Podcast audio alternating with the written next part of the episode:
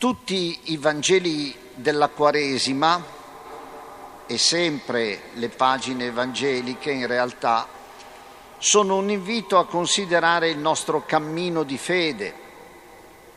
Nei Vangeli quaresimali, in particolare, dinanzi alle prove, alle tentazioni, dinanzi alle delusioni, come quelle della Samaritana, di fronte alla malattia, come sarà per il cieco nato la prossima domenica e di fronte anche alla morte, come per Lazzaro, e di fronte anche alla situazione più insidiosa e frequente, quella di ritenere la fede come uno stato permanente anziché un percorso, un itinerario in crescita.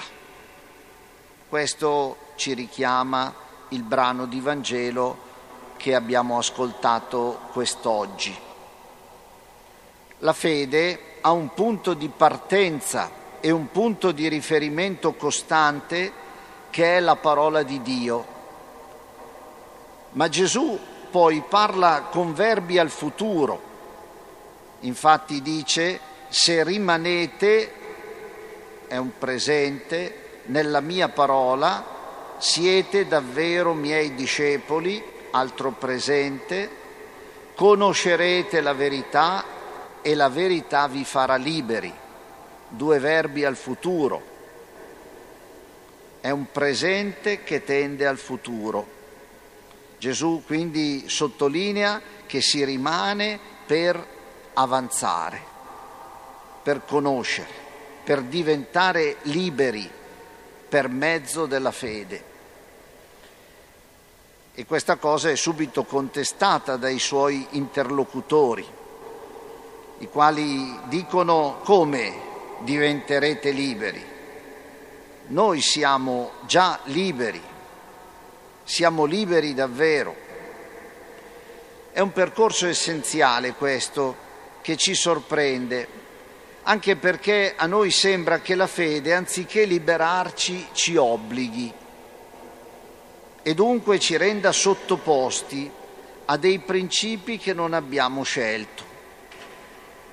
Sentiamo un po' la religione, le pratiche religiose come un'imposizione, una tradizione ma anche un'imposizione che sopportiamo senza amarle più di tanto. In effetti la tentazione più ricorrente è quella di accontentarci del minimo, accontentarci di udire la parola. San Giacomo nella sua lettera ci direbbe non siate solo uditori della parola. Di solito questo verbo lo si usa a proposito dei rumori. Ho udito un rumore. A proposito delle parole si usa un altro verbo, ascoltare. Ma noi ci accontentiamo di udire la parola. Abbiamo udito questa parola anche stasera, forse ci accontentiamo di saperla, almeno in alcune pagine più note, lo so già, sì sì mi ricordo, ma poi altri verbi ci sembrano più distanti da noi, ascoltare appunto far risuonare dentro di noi, fare in modo che la parola rimanga in noi, osservare la parola, realizzare, cioè praticare la parola, ubbidire alla parola. Questi verbi sono distanti normalmente dal nostro vissuto. Gesù ha paragonato spesso nelle sue similitudini la parola di Dio al seme e il seme ha un suo processo di crescita, ha un processo da compiere per arrivare ad essere frutto. Questo processo richiede una cura meticolosa e costante. Penso per esempio alla classica distinzione quasi scontata di chi si definisce credente ma non praticante. Mi è consueto incontrare persone che si definiscono così, credente ma non praticante. come se fosse una normalità questo. Forse sembra più anormale che uno sia credente e praticante. Sembra che lo standard sia questo, credente ma non praticante, come una cosa ovvia, come un segno di saggezza certe volte viene rivendicato. E trovo invece questa un'illusione o una presunzione. Come può essere credente uno che non ascolta, che non si preoccupa di ascoltare e che non vive quello che crede, che non si preoccupa di vivere quello che crede?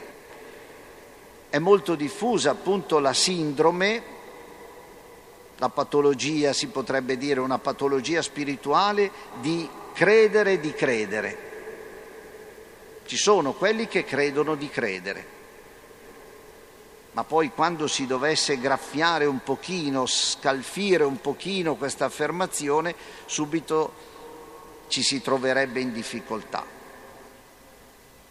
Persone che credono di credere ma che non sanno dare ragione a questa condizione, che spesso si riduce a un soggettivismo religioso, definito pressappoco ma io credo a modo mio, la fede secondo me, il Vangelo secondo me, dice il vero, dice il falso, è giusto, è sbagliato. Voi capite che la fede diventa un giudizio. In effetti questa è la tendenza, la tentazione di questa pagina evangelica che abbiamo ascoltato stasera. All'inizio ci sono dei giudei che gli avevano creduto e che sono quelli che alla fine prendono in mano i sassi per lapidare Gesù. C'è questo passaggio strano che capita però. Si parte credendo e si finisce giudicando. Per cui sei tu che giudichi la parola di Dio, non è più la parola di Dio che giudica te. Anche le nostre assemblee, sono molto variegati in tema di fede.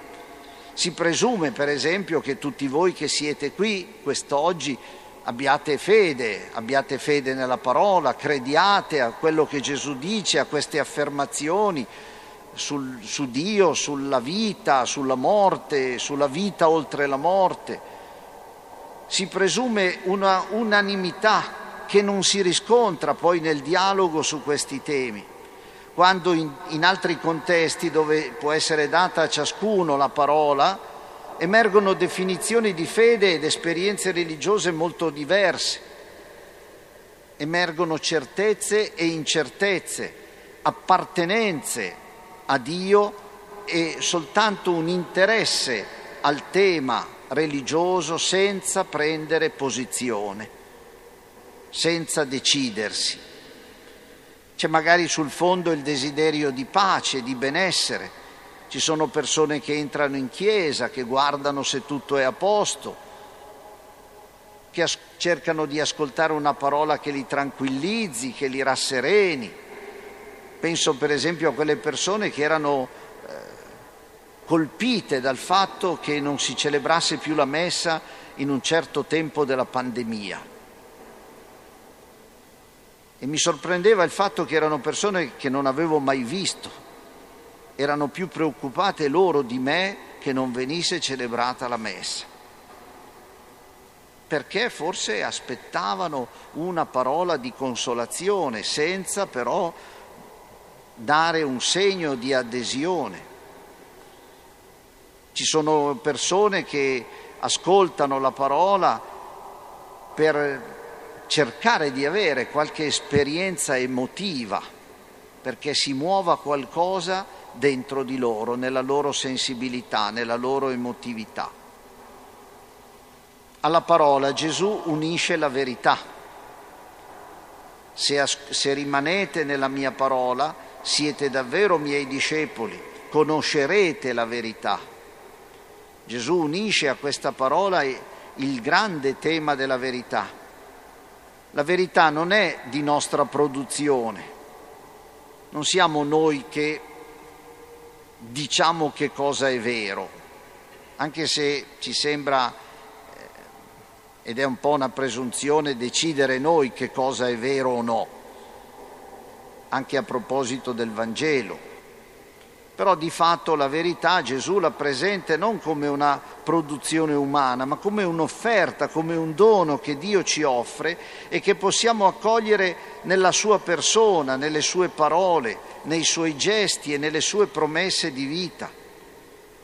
Noi non siamo obbligati, ma invitati e accompagnati verso una vita che è migliore rispetto a quella che possiamo procurarci con le nostre risorse umane, che sono spesse contraddette dai limiti che constatiamo in noi stessi. Le nostre contraddizioni sono il riscontro che non siamo produttori di verità, che la verità non coincide con, con le mie idee, che sono contraddittorie anche tra loro magari sui diversi tempi della vita. La realtà ci fa constatare inoltre che noi non siamo diversi quasi mai dai non credenti. Essi forse non conoscono e non pregano, non conoscono le scritture e non pregano, ma quanto alle scelte della vita, alle opzioni fondamentali, noi differiamo ben poco da loro e spesso soltanto in momenti, in circostanze personali e occulte nel nostro intimo. Anzi, da parte nostra c'è una certa tendenza a non manifestare la nostra fede, la tendenza a nascondere quello che abbiamo ricevuto, la tendenza a non affrontare qualche tema che meriterebbe una considerazione religiosa. Accanto alla conoscenza o alla ricerca della verità, Gesù accentua anche il tema della libertà. Conoscerete la verità, dice Gesù, e la verità vi farà liberi. La libertà viene con tutta una serie di stati d'animo conseguenti. Essere liberi vuol dire essere gioiosi, essere generosi, essere gratuiti, Vivere nella gioia comporta quelle azioni che oggi il Vangelo chiama le opere di Abramo, cioè partire, prendere l'iniziativa, saper attendere, saper ubbidire, saper intercedere, sacrificarsi. Tutte le opere di Abramo, se si legge appunto nel libro della Genesi il ciclo che riguarda la figura di Abramo, vengono fuori tutte queste azioni, questi gesti, queste opere partire per una destinazione sconosciuta, ubbidire alla voce di Dio, intercedere per i peccatori, sacrificarsi anche nel dono del figlio, aprirsi a quello che è nuovo, tendere sempre al dominio di sé. Libero davvero, dunque, non è chi può fare quello che vuole, come pensiamo noi, ma soltanto chi può volere quello che fa. Sono veramente libero quando scelgo di fare quello che penso che sia più necessario, più opportuno.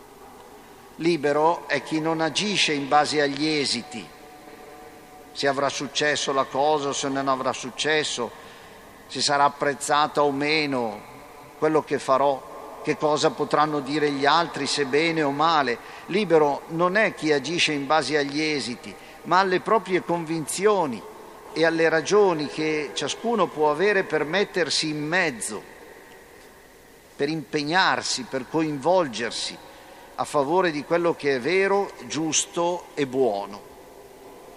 Il Vangelo infatti di questa domenica distingue tra chi è libero e chi è schiavo Rimane in Dio chi si sente libero, chi si sente liberato da Lui e non giudicato, non obbligato, non vigilato.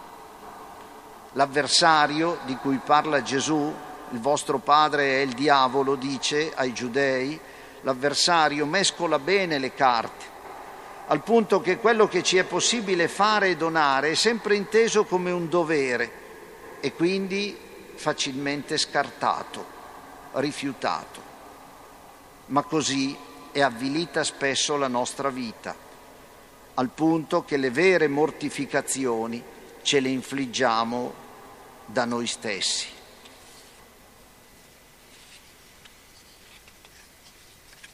Qualcuno scrive queste parole a proposito di questo Vangelo. Veniamo da Dio e andiamo a Dio. Questa è la nostra avventura, avventura di figli, non di schiavi. Ci sembra a volte di essere inghiottiti dall'insignificanza di tutto, ma nella storia ci sono quelli che son, si sono riscattati da ogni insignificanza affidandosi alla forza suggestiva di una parola, come Abramo. E anche oggi ci sono questi avventurieri dello Spirito, questi camminatori lungo i sentieri che prendono la direzione dell'infinito e dell'eterno. Con noi c'è Lui, il Cristo, il quale ha detto, prima che Abramo fosse, io sono. Quel io sono che vedete con le lettere maiuscole sul foglietto è il nome di Dio, Yahweh, colui che è, prima che venisse Abramo, io sono. Gesù si appropria del nome di Dio.